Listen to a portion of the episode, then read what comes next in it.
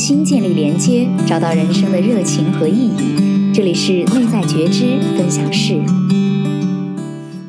嗨，大家好，我是雨娟，欢迎来到内在觉知分享室的第十二期节目。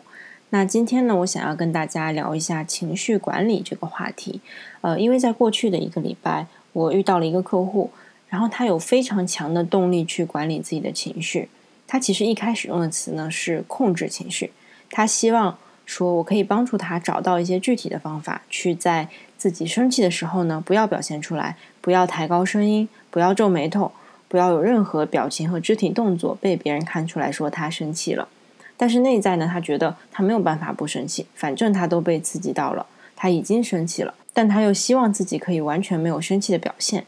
问题是这样真的有可能做到吗？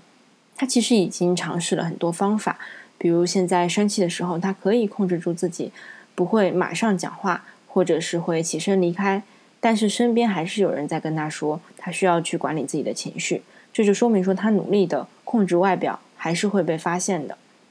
因为在这个节目里面呢，我不是教练的角色，所以我想说，借用这个案例的小片段来跟大家比较自由的分享一下我自己关于情绪管理的一些想法。那首先呢，我想先讲一下我们为什么会有这些情绪，尤其是很多其实都是负面的情绪，会给我们带来困扰。但其实所有的情绪它存在都是有意义的，也是必要的。比如说恐惧跟害怕的情绪会帮助我们远离一些危险，担心呢又会帮助我们预测到未来的挑战，并且提前做好准备。还有好奇心会促使我们去探索周围的环境等等。所以，我们不可避免的会被各种各样的事情刺激到，产生各种各样的情绪。如果我们受到刺激而不想产生情绪，那就是不可能的了。而且，情绪的产生它其实也是有一个过程的。就先是有一件事或者一个人对我们造成了刺激，比如说排队的时候，忽然有人插队到我们前面。那接下来呢，我们会对这个事件或者这个人冒出一些想法，比如想说这个人怎么这么没礼貌。我都排队这么久了，他怎么可以插队？因为这样的想法呢，我们马上就会产生情绪了，比如说生气，或者是对这个行为的厌恶等等。但这也只是一种发展的过程，因为可能另外一个人面对同样的情况，他脑中冒出的想法就是：这个人这么着急，他一定有急事儿吧？或者说，他是不是没有看见我在排队呢？我是不是站的有点远了？那相对应的，他产生的情绪就会非常不一样了。所以，情绪的产生跟我们的想法、我们的认知有非常大的关系。那刚刚说的这个过程呢，其实就是情绪的 A B C 理论，它是由美国的心理学家爱丽丝创建的。那 A 指的就是 antecedent，就是前面发生的这个事件；B 呢是 belief，我们的想法、我们的认知；C 就是 consequence，就是结果，包括我们的情绪以及相产生、相对应产生的一些行为结果。所以，如果我们想要管理情绪的话呢，就可以从这个过程中的任意一点去入手。但是呢，首先事件是我们不可以控制的，那我们就把它排除掉。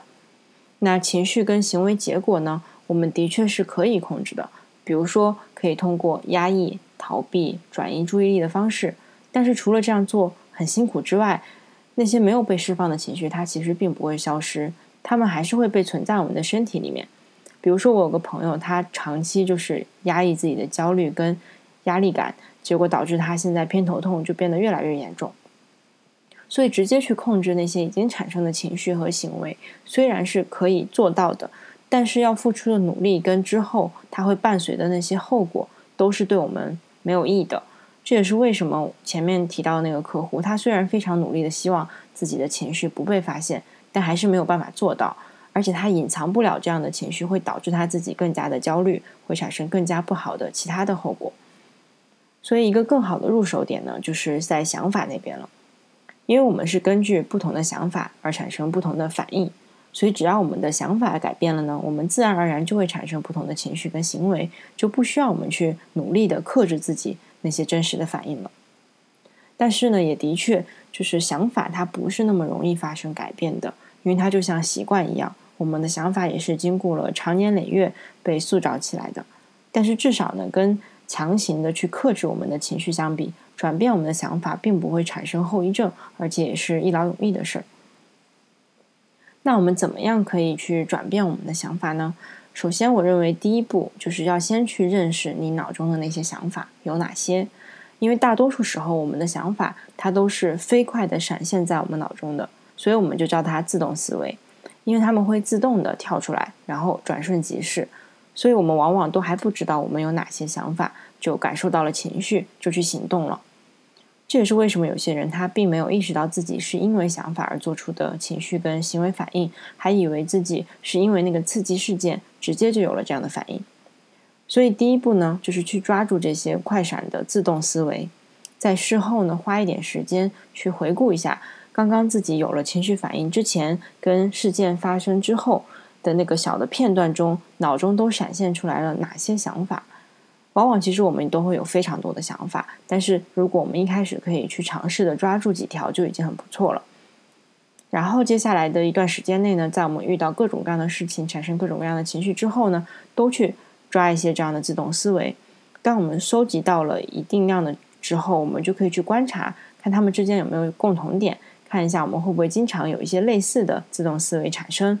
然后有没有一些想法是不太合理的，或者对你现在。无意的一些想法在影响你的情绪跟你的反应。在我们找出这些自动思维、这些我们的一些信念之后呢，接下来就是可以通过挑战他们来慢慢的转变他们了。当然，这个过程好像这样讲起来非常的简单，但是通过我自己的亲身经历以及。啊，我在做咨询跟 coaching 的时候，帮助过的案例来看，其实它是一个非常不容易的过程，而且需要很多刻意的努力跟比较长的时间来达到我们对这样新的想法的一个习惯。我自己呢，对于这个过程有想到一个比喻，就是想象一下，现在你面前就是一片草坪，然后你每次一个自动想法出现，就比如说你看到一个人，然后你会想到说，哎，这个人他。一定很不友善。那这个想法的出现，就像是你在这个草坪上走了一条小路。那之后，当如果你每次见到这个人，你都会因为各种各样事情去想说，这个人一定很不友善。那这条路就会被你一遍一遍的越走越宽，然后就形成了一条更加明显的路。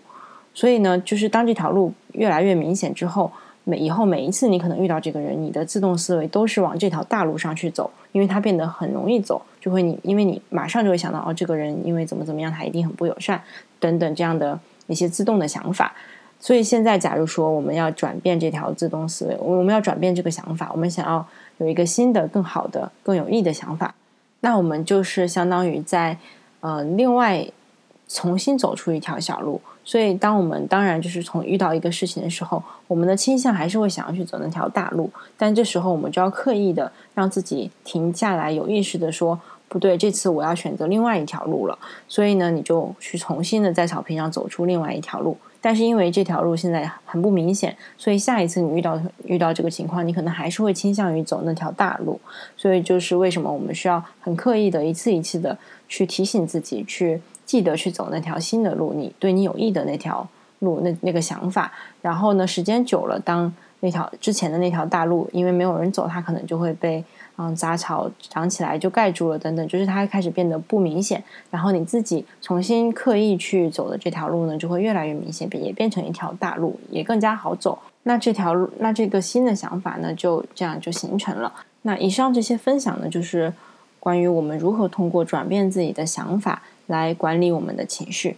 虽然这个不是一个很直接的针对我们的情绪去做管理，但这也是目前在情绪管理方面的研究中被证实是最有效的情绪管理的方法，就是通过改变我们对事件的想法跟认知，去产生那些对我们有益的正面情绪，然后减少负面情绪出现的频率。之前呢，在第十期节目中，我也分享了，就是如何通过刻意增加我们的积极情绪的体验来提升幸福感。其实研究也有发现，积极情绪也可以帮助我们减少消极情绪。比如说，当我们体验了感激或者是类似的正面的情绪之后呢，在接下来的刺激事件发生的时候，我们比较容易产生用一些轻松开放的想法，所以这些想法就降低了我们那些负面情绪产生的可能性。所以，对积极情绪有兴趣的朋友们呢，可以去听一下之前第十期的节目，然后去更好的了解一下我们怎么样可以利用我们的积极情绪去帮助我们，然后有哪些积极情绪可以去刻意的培养。那今天的节目就到这里了，因为情绪管理其实还是一个非常常见的话题，就是很多人会跟我聊到情绪管理这个问题，所以希望今天呃这样的分享呢会对大家有帮助。如果大家还有其他的问题想要了解的话呢，也欢迎就在我的平台下面留言，然后我会直接回复大家，或者是在接下来去做一些相关的主题的分享。也非常感谢你们的收听，那我们下期节目见。